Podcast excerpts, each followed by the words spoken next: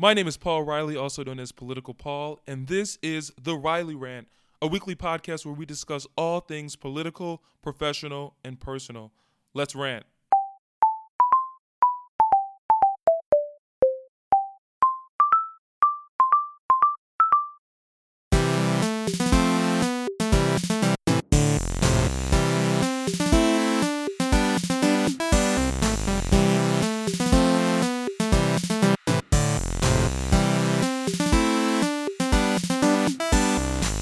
Thank you for tuning in to the 38th official episode of the Riley Rant. As was noted in the intro, we discuss all things political, professional, and personal.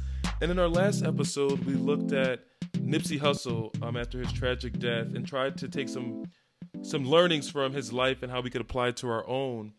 Prior to that episode, we had a few episodes focused on what I call the Bold Move series, which looked at individuals who had recently made bold moves in their lives and in their careers. And so it's so exciting to continue this series and to have on none other than Chase Coleman.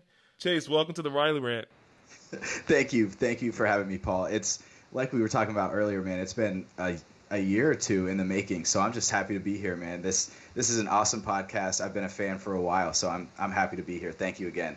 No, no problem, man. And to your point, this has been years in the making. So to give you all historical context, I first met Chase at Coachella of all places.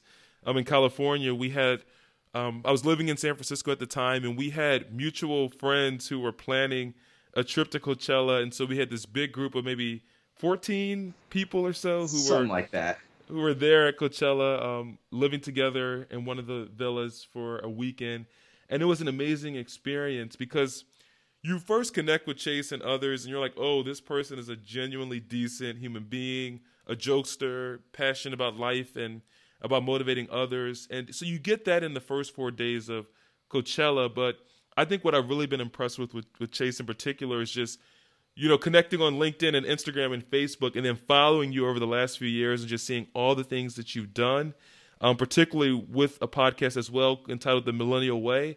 Um, it was cool to see just the evolution of that post Coachella, you know, where you get that four day introduction, but it's really the updates you get after that really form the full picture of who you are. So, really excited yeah, no, to have you on. That. I, man, it's it's cool, and and to your point, like social media, as as bad as we talk about it nowadays, and I say we talking in in a very larger sense, like the world, but that's the coolest thing to me is that we're able to network and meet new people at these types of events and then be able to keep up with each other through social media and maintain a relationship right like i would say that social media has allowed me and staying in like group chats has allowed me to stay in contact with a lot of you guys and also still continue to have the same jokes that we you know that we made up for over the three four days Yeah. that we were down in, Yeah. in california for so it's I, i'm super happy and super grateful that we've been able to stay in contact because it's been it's been a lot of fun not only watching my evolution but watching your evolution as well So, I mean, I know you at least from the four days, and then now sort of the two year evolution of just keeping in touch. But would definitely love for you to share just your background from sort of college to moving to Seattle and sort of just what that looked like. Yeah, totally, totally. So I went to Stetson University. It's a very, very small school down in DeLand, Florida, which is right outside of Daytona Beach. And I actually played Division One football there for three years. Um, I ended up quitting after my junior year, not only due to injuries, but I wanted to graduate on time. Um, So throughout my time at Stetson, I was having a great time as a student, as a student athlete, but I was very lucky to learn very quickly that I needed to kind of take the bull by the horns. And one thing that I loved about sports was that every day we had a depth chart up in the locker room. And one thing that you would see was who's in front of you or who's not in front of you and who's behind you. Oh, and wow. it kind of always gave you a ranking to say, I might not be the starter, but I'm aiming for that guy's back, but he's also gunning for me because he doesn't want me to take his spot. And then the five or six other guys who are behind me, they're also gunning for me because they want my spot. Yeah. But at the same time, we had to act like a team. So it's a very fine balance of being competitive, but also being respectful of your teammates. So in learning that, I automatically had instilled in me that like I had to be the kind of driver of my career.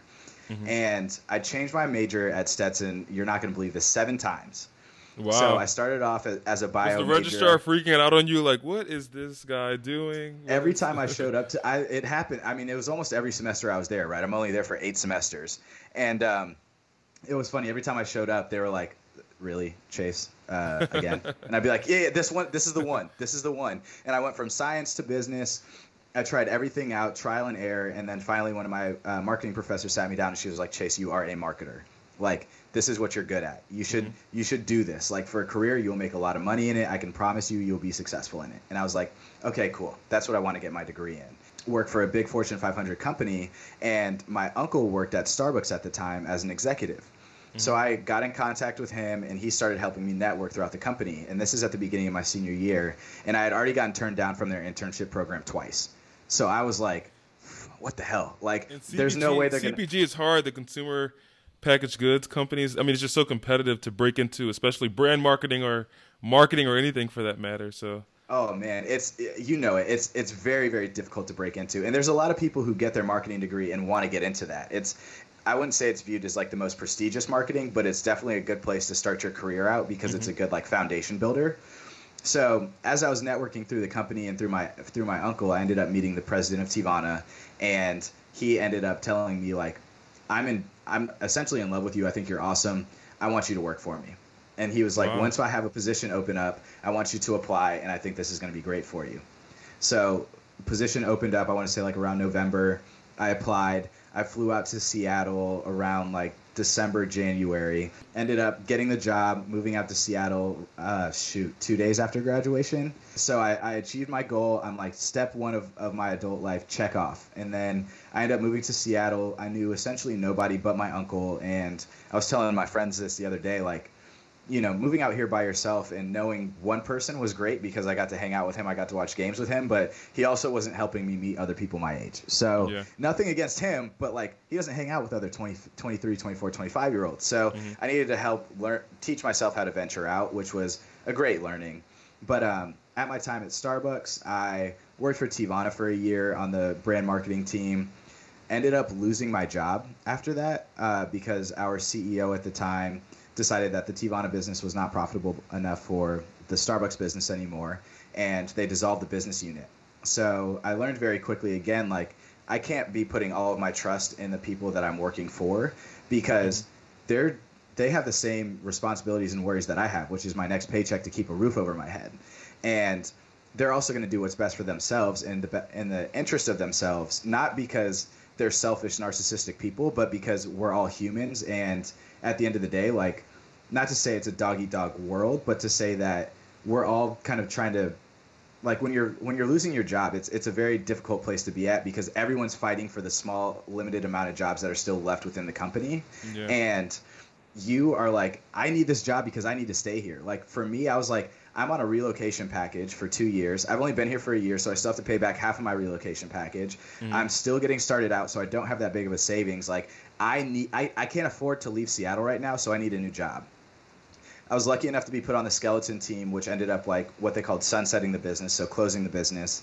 And then I got ended up getting promoted and put into the CPG aspect of the business. So that's when I moved into CPG for Starbucks, which essentially I was working on the K Cups team. So anytime mm-hmm. you went to a Walmart, Target, Kroger, QFC, Publix, you could find K Cups uh, by Starbucks in there, and that's what I worked on. And during that time, another career transition happened, and that's when Nestle came in and actually bought out my division of the business. So in my first two years of my career, I had to go through probably two of the biggest transitions that yeah, most people don't even go through in their entire career. And like you mentioned earlier, now I'm at Nordstrom. I got a call at the end of August from, or I got a text message at the end of August from um, this girl that I worked with at Teavana, who I actually stayed in contact with over the three years while I was going through the craziness of my transitions. And me and her became really close friends, and she's like a mentor to me. And she called me and was like, or texted me and was like, hey, like, I have an open position on my team. I'm now back at Nordstrom. Like, are you interested? And I wasn't really looking for a job. I was like, you know, I, I'm not necessarily getting along with my manager all too well. And I think I could do more I, I don't think I'm necessarily moving up as quickly as I want. Not because I just think that I'm I'm the greatest person ever and I'm the shit and that I could just move up the ladder. But because I think I had proven it uh, multiple times over and over and over again that I was ready for the next position, mm-hmm. and I was like, you know what? Let's yeah, let's have a coffee. And we sat down. We had a coffee. She told me about the job. She was very honest with me about the job, and she was like, you know, like if you're interested in this, like I would love to move really quickly on it. And I sat and I thought about it, talked to a couple of my mentors, talked to my parents, and then after coming to the decision that I wanted to pursue it, the interview process moved a lot quicker than I thought. I got an mm-hmm. offer, and then next thing you know, I got a promotion, and I'm leaving Nestle. I'm putting in my two weeks, and I'm getting ready to move over to Nordstrom. And I've now been there for about should have been there since October, so about five months now, and it has been one of the best things that I've done for myself um, in my career. I would say. That that's amazing, and and I think that's stories like yours are sort of why I wanted to push through this bold move series because I feel like people, particularly millennials, are at this inflection point where we're trying to figure out what we want to do with our careers. You know, and that's one of the gripes I have with those executive talks. You know, when you're at a company and the executives talk about their careers and they're like, "Oh, I just moved here, I met someone, and they promoted me, and now I'm here." And it's like, it wasn't that simple. So I think it's so cool to see how you were able to sort of be transparent and honest about this wasn't a linear path. Um, there were some bumps or some detours or some unexpected, you know, acts or actions that came about, whether it was dissolving a team or acquisitions that no yeah. one can sort of anticipate to begin with. And so I think that's why the bold move series to me is so important. Why I want to continue to focus on it uh, throughout different episodes. Um, and so before we get into sort of the elements of sort of your bold move, I just want to refresh the listeners on what the bold acronym stands for. Um, the B in that bold acronym stands for breakthrough. And so it's my belief that there is sometimes an epiphany or a sudden realization that occurs that forces you to realize, oh, I want to do this, or I don't like this and I want to make a change. So that breakthrough is the crucial inflection point to realize I have to start changing my ways. O then is the organization. So what's going to sort of get you to that ultimate end goal that you've established for yourself? How long is it going to take? What are you going to do in the process to get there? That's sort of that organization bucket. Then we move to L, leveraging different data points and perspectives. So, do you just consult with your gut? Do you talk to other people? Do you read books? Do you watch videos? Um, do you talk to mentors or, or close relatives? And then the D in that bold acronym, that bold framework, is then ultimately determining the course of action. So, what is the decision that I'm going to ultimately make? And so, we heard about your evolution and your transition of your career from Starbucks to Nestle to Nordstrom. And I just would love to um, maybe have you pick apart, maybe not necessarily even in sequential order, but just where those breakthroughs were that sort of got you to realize, okay, I have to change this. Yeah, no, I think that's a great question, Paul. And, you know, I am going to touch on the Teavana aspect of it because I'd say it really started there. And this big epiphany happened to me when I was going through my first performance review. And I remember my manager and I, when I was, I, I, like I said earlier, being an athlete, I used to get graded after every practice, and the grades were posted in the locker room. So not only did I know who I was behind or who I was in front of and who I had to compete with, but I saw how well I was doing and how well they were doing. And this was on a scale of zero to 100, like a grade. So I got a 93, but the guy in front of me today got a 96. Well, shit, I didn't do as good as him. You know what I mean? And that means I got to step it up. So I was always used to immediate feedback. And what I learned in corporate America is that people will say things to you to keep you going for, as motivation and they'll tell you how well you're doing in one-on-ones and they'll say that you know you got this and i think you're doing really well and i think you're excelling and you're ramping up a lot faster than i thought you were or i thought you would but then when it came performance review time and you start putting an, a dollar sign next to it something that's actually very valuable mm-hmm. um, and you start putting people on a on a scale i learned that what I was being told day to day was not being reflected in my performance review. And my performance reviews were really good. Don't get me wrong. But at the same time, I felt like I was being kind of lied, lied to and blindsided mm-hmm. because I would hear things where I'd be like, but you'd never mentioned that before. Or, why are we only bringing this up now? Like, I ask you every day for feedback. Like, I'm the type of guy that, that does a presentation, then when we leave, I'm not satisfied because I'm like, all right, so what can I do that's better? Yeah. And you couldn't help me in real time, but it took you three months to figure out that it's going to take or that I needed to do this differently, right? Like you see me every day. Like why are why are you not telling me this? And I felt like I was not being helped as much as I at least was hoping for, being an entry level person. But when I was working for the um, back in the marketing organization, even at Nestle, like my performance reviews and what I was being told to were so different, and that was kind of my first epiphany where I realized I need to be honest with myself, and I also need to talk to other people outside of work to help me understand if I'm doing well or not. And this is when I started befriending people like my my good friend Chris Johnson. He's a little bit older than I am, but we worked together at Starbucks and Nestle, and I would ask him for feedback, and he'd be like, "Dude, you got to fix this, this, this, this, and this, but you are doing this good. But mm-hmm. let's focus on these areas, right?" And it was very intentional, and it was something that I could make quick pivots to, like in real time. And that made me realize, like, I can take control of my career, and I could actually take the bull by the horns and move as quickly as I believe I want to because I'm gaining the experience and having the foundation to do it. Mm-hmm. And that also kind of parlays into the another thing for me was outside learning. Like the funnest thing for me has been starting a blog and a podcast and like learning how to code, learning how to do recordings and audios and learning how to do pr- production and just being creative through that way. And I took an online course through Harvard Business School online because I realized that I was really, really crappy at business analytics. And I was like, how do I like math but I can't do statistics? like that makes no sense to me, right? And I was sitting in these meetings and I was confused as hell. I was trying to speak up because I wanted to at least have a voice in these rooms and I was actually making myself sound dumber than anything. And I was like, shit, I just need to learn. And I would say that when I went through that course, it also taught me that outside guided learning can help you so much in your life and your career. And I would say the fact that I took the initiative to, to, to learn and to teach myself, people were very impressed by it. And then also it just helped me because I was like, I'm now going to be a force when it comes to math and learning data analytics and also being able to speak to it. And it helps me in so many different ways, ways, shapes, or forms. So I would say, one, like just really being intentional about my own learning and my own development was something that I had to take very seriously.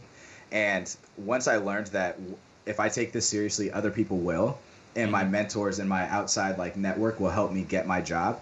Like when Christine, my manager, who I work for now, reached out to me, who who works at Nordstrom, I was like, she believes in me and she knows that I can move as quickly as I want to because I'm going to put the time and the effort in today and every single day to learn and to continue to grow. And as long as I do that, like other people will believe in me. And it mm-hmm. doesn't matter if I stay at Starbucks or Nestle or Nordstrom. It's a matter of continuing to educate myself and learn and grow. And that could happen at any big company. No, I, I love that. learn that. No, no, I love that uh, because I think even when thinking about the bold framework and that breakthrough – and that sudden realization, I think sometimes we're under the the wrong impression that the breakthrough means that you have to stop everything you're doing, go into a war room and plan your exit or plan this. And I love sort of your story about how you're talking about it's a bit more nuanced than that. It's like you have your breakthrough, you have this epiphany of, oh, the feedback may not be there, but you're still working simultaneously to create that learning and that feedback loop for yourself so that you're not just sitting there idle waiting for something to happen. You're having this epiphany, but still creating simultaneous work streams, whether it's the Harvard Business Online Analytics course or talking to other people to sort of make sure that even though that realization's revealed something, you can still sort of um, supplement that through your own action. So I love that it's not this dormant breakthrough, but it's happening yeah. in, in context and in conversation with so many other things. So you talked about maybe feeling initially the feedback aspect of it may have been lacking, or, or or maybe that was indicative of a larger problem of just understanding your work style and, and how you operate. And so you're mm-hmm. hearing from this new manager and you're thinking about this Nordstrom opportunity.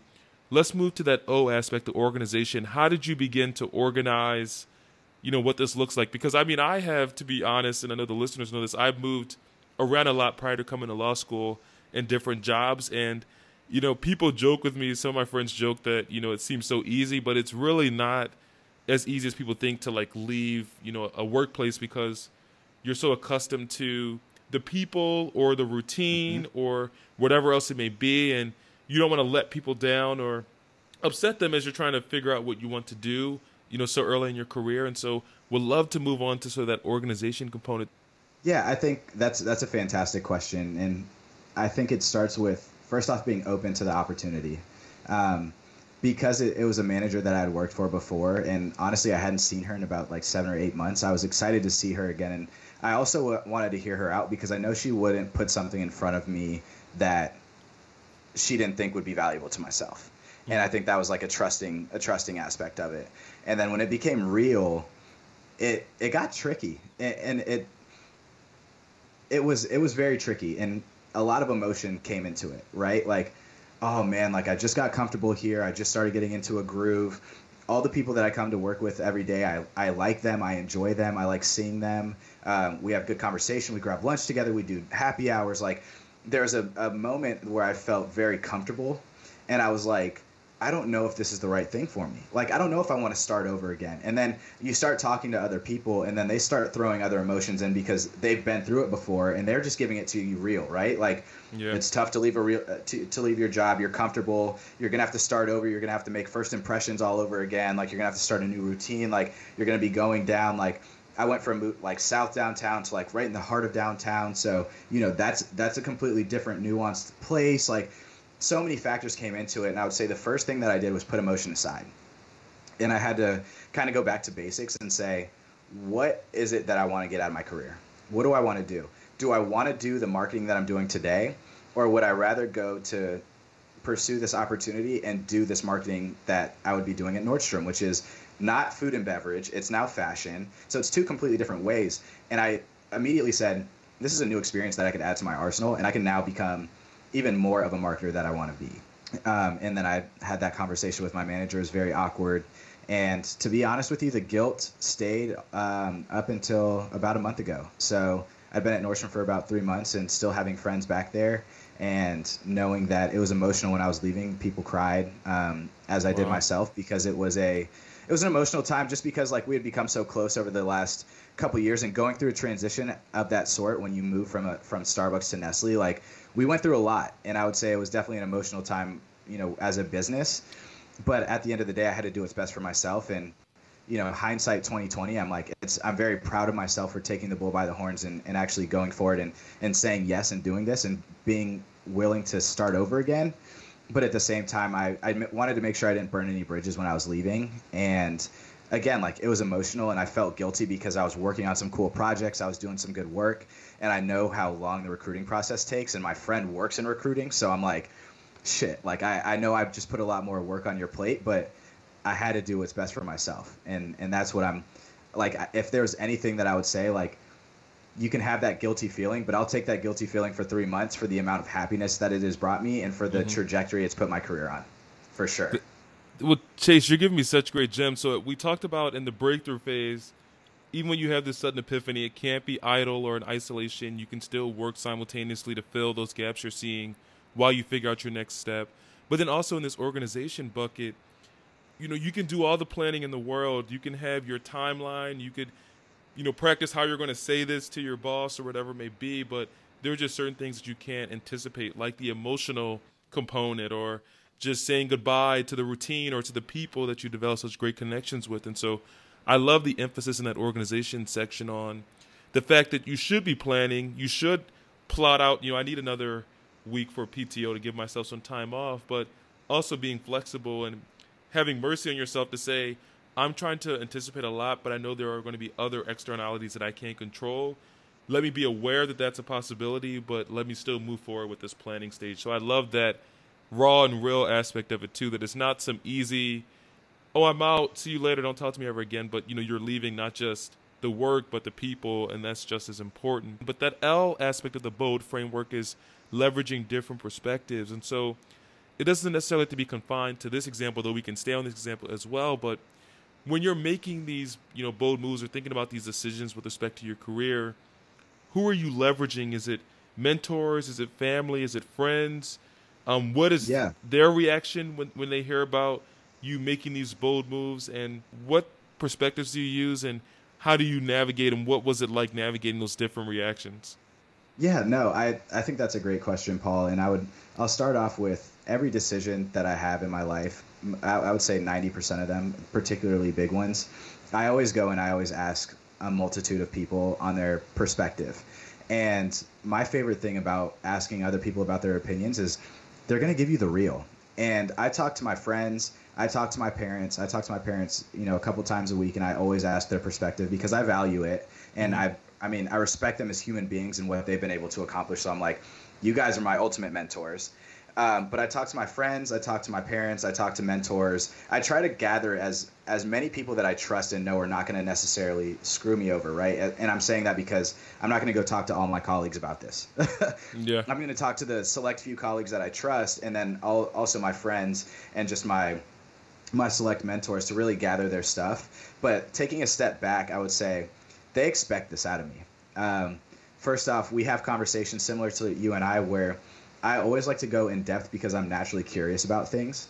And even when it comes to my own career, I'm like, so do you think I should make the move to Nordstrom? Right? This is the job. Like I, I, like to give as much background as possible. This is what I'm doing today. This is what I'd be doing at Nordstrom. If I leave, I'm up for a promotion at Nestle in the next couple months, um, and I'd be putting that off the table, and I'd also lose my bonus from there. But like, and, and I try to play it out with them, and then I hear their perspective coming back, and first off, none of my friends are ever shocked. They're always like, "Well, this doesn't surprise me that you're looking at something something new. Like, did you get bored?" And and sometimes they I don't want to say insult me, but they look at me and they're like, "Damn it, Chase! Like, you can't just be patient for, with yourself for a little while." And I yeah. and I hear them out on it, right? And I'm like, you know, like if they have a valid reason for it, then I'm always down to hear facts and validity. And I think the good thing about talking to a bunch of different people is that you get good nuggets from every single person.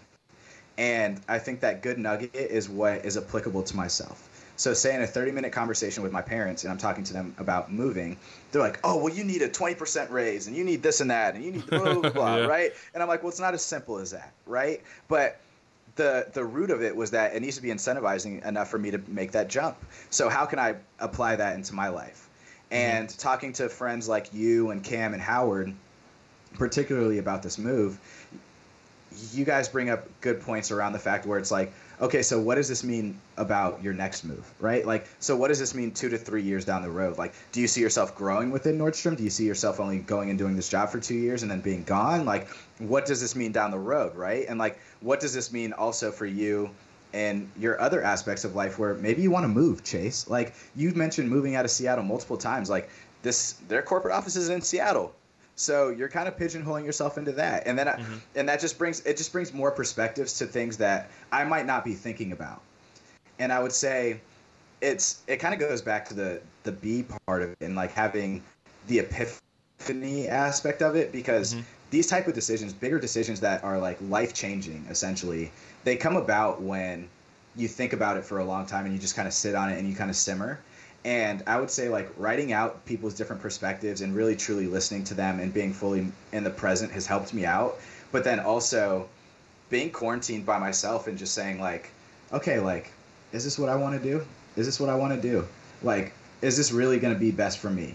Mm-hmm. And thinking through all the different aspects of it, and then it seemed like it all just aligned on you know not not one particular day, but like it was like a Friday where I was really like going through it that whole week. I was like, I don't know if I want to do this. Like, I'm like sweating every day. Like, I don't know if this is what I want to do. And then I sat down and I just kind of gathered all of my thoughts together. And I was like, all right, mom and dad said this. Like, Bernard said this. Paul said this. Cam said this. You know, Courtney said this.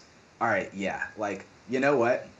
This is what's best for myself. Mm-hmm. And then that's kind of when I came to that, again, an, an epiphany where I was like, Cool. And that was the most, I'd say, enlightening thing for myself because I felt more calm and relaxed after all that anxiety, through all, all of that thought process and talking to people and getting all their perspectives. Like, I look back on it every single time and I'm like, I, I love the fact that we argue about it every single time. And this is why I continue to go back to my mentors and my friends and these same people over and over again because we will have a good thoughtful conversation and we will argue and we will not necess- and we will debate and not necessarily agree all the time but there they want what's best for me. Mm-hmm. And ultimately, I get to make that decision, but I get to make that decision with little pieces of everything that they said because it is going to behoove me and be a really good decision for me. And it all ended up aligning fantastic. So that's that's kind of my, my rant for you. No, that's awesome. And so we got through the breakthrough, the organization. Now you're leveraging different perspectives. And I love the point you made about getting other opinions, realizing the context of those opinions. So when your parents are coming at you, valuing that opinion and taking it into consideration, but maybe understanding that it also could be coming from a lens of wanting the best for you and protecting your interests, that that may be a more risk averse suggestion. Not always, but yeah. something to think about. And and then also, I love the point you made at the end about I had to take all of this with me into a room or you know into my head and sit with it and, and decide for myself because you're the one who ultimately had to live with the decision which i think provides a nice segue into the d of the bold framework which is determining and deciding the course of action so you know you give the two weeks notice you're now three months at nordstrom and i mean even beyond nordstrom sort of what are your thoughts on that bold move you made within corporate america um, and sort of what do you think that tells you about the future and, and how you decided on this course of action to, to make that transition? Do you feel like you now have the tools to make future decisions or or what is that thinking like in the determining the decision and the consequence of that decision? How are you grappling with that today? Yeah, I would say, you know, first off, I'm very intentional in the planning of my career and understanding that it's not linear in that in my plan even my next step is most likely not going to end up being my next step. Mm-hmm. I still at least like thinking through kind of like what does the next year look like? What does the next two years the next five years and the next 10 years? Because i have a 10 year 15 20 year plan that i want to essentially continue to be on the same path for. So mm-hmm. i actually put that down on a slide in powerpoint. That's just the way i was trained to work at starbucks was that like everything goes in powerpoint. So the marketer in you. yeah literally. You, you know how it goes. Um, but I, I put it on a slide and I keep it there and I continue to iterate on it year after year because it changes. But my 10 year plan is still, or my 10 year goal is still the same. So I like to keep it on paper and I like to have different iterations. I have a folder on my desktop that's saved to an, to the cloud so that way I never lose it. Mm-hmm. And every once in a while I go back to it. And I'm like, what was I thinking a couple years ago? What was I thinking last year? What was I thinking six months ago? And it's just kind of cool to kind of see how, you know, I've evolutionized over that time period.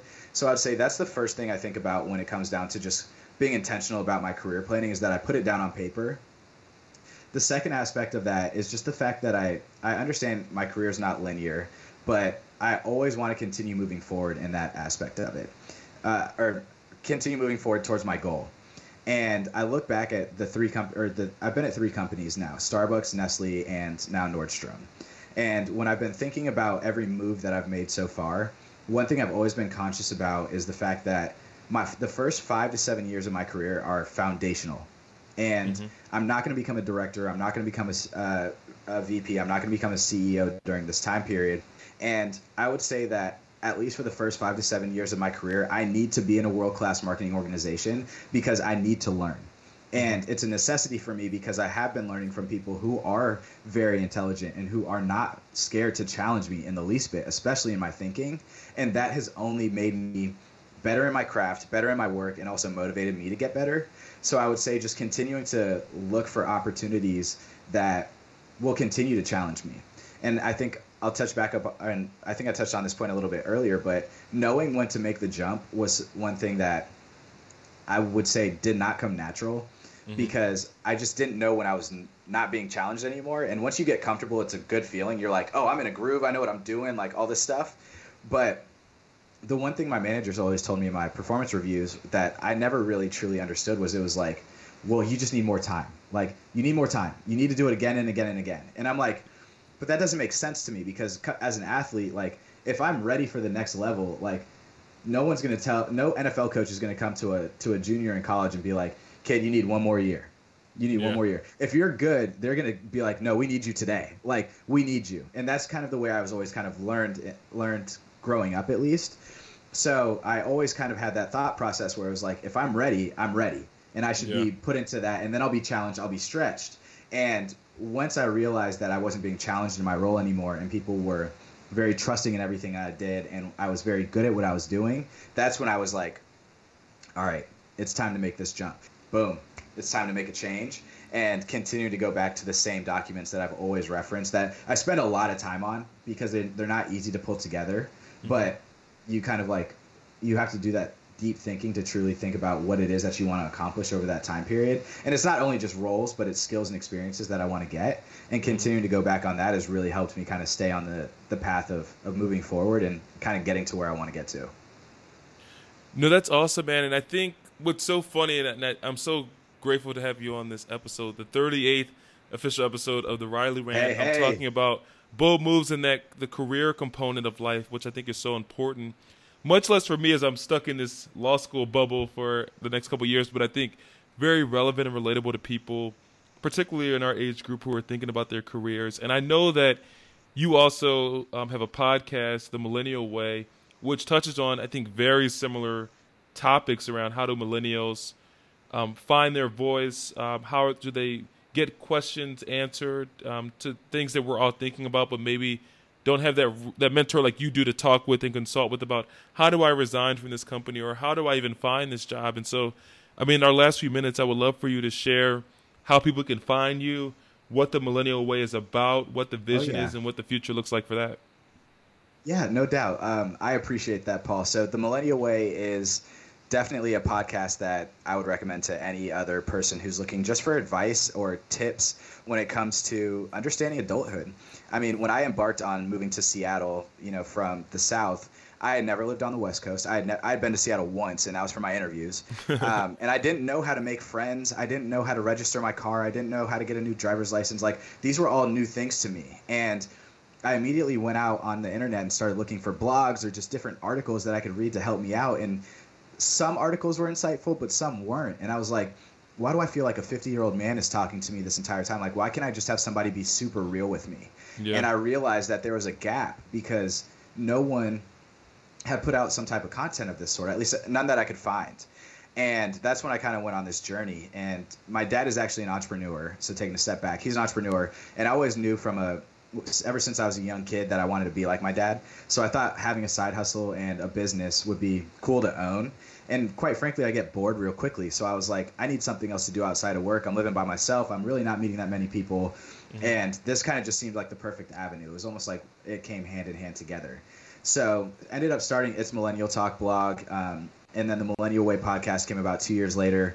As of right now, we're working on building out all of our content to be fully loaded for the next two years. Um, So I had you on a little bit earlier, which I'm super excited to get that podcast episode out. But we're actually relaunching it again um, on March 11th. We have a brand new look and feel. Our new tagline is tailoring the next generation of leaders. We really want people to Oh, wow. feel engaged and and understanding that we're very empathetic people. Me and my team, we just want to help people at the end of the day. Like I don't do it for the money. I don't do it for the quote unquote clout. I don't do it because I mm-hmm. think I'm, you know, this great leader that has all these great thoughts all the time. Like I just like having conversations with my friends and with people who I admire and people who I used to use the word envy, but I would say I, I admire you more than anything because it's like you're doing what what you need to do to be successful in your career and in your life and i respect the hell out of everyone that is successful in that Mm-hmm. so just being able to bring them on and continue to be naturally curious and then dive deeper into that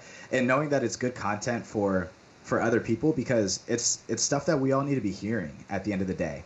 And the millennial way it's all about conversations. Like i call them interviews but at the end of the day like they're just conversations between me and another person and we're mm-hmm. going in depth on a topic and just having a blast while we're doing it and then also helping other students reach their dreams and goals i would say my my number one proudest thing that i've ever done with the millennial way and this is the last thing i'll leave you guys with is helping other students get into MBA programs, get into you know get through their MCAT, or also land their first time job. We've gotten we've helped like 25 students so far over the last two years, and it's been I mean, I, I, I cry or I run around my apartment every time because I just get super excited about it. That's what Yeah. that's what fills my heart and makes me happy. So we're just here to help, and nobody should ever feel um, hesitant to ever reach out. You can find us on on the website um, at itsmillennialtalk.com where you can find all of our links, or we're also on Apple Podcasts, Spotify Podcast, um, as well as Google, um, iHeartRadio. We're pretty much anywhere you can find us at the Millennial Way Podcast, and I'm I'm the host Chase Coleman. So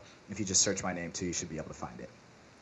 Well, Chase, thank you so much for indulging us in your bold move in corporate America. I think I wanted to do something on sort of shifts within corporate America because I feel that that's where the mainstream of sort of listeners are. I think people are starting their own ventures and their own startups and trying to sort of leave corporate America and do their own thing. And those stories are important and worth telling. But I think just as important are the stories about people who are just trying to figure out, you know, I want to work at one of these Fortune 500 companies for a few years. How do I navigate making bold moves within the confines of an industry or of sort of a subgroup of a, an industry or within a particular field, such as marketing or HR or whatever it may be. So I really appreciate your insight. I think it'll be extremely valuable. And I hope that people will continue not only by listening to this episode, but checking out the Millennial Way to continue these conversations. Chase, thank you so much again for coming on. And remember that if it's Sunday, it's time to rant. If it's Sunday, it's the Riley Rant.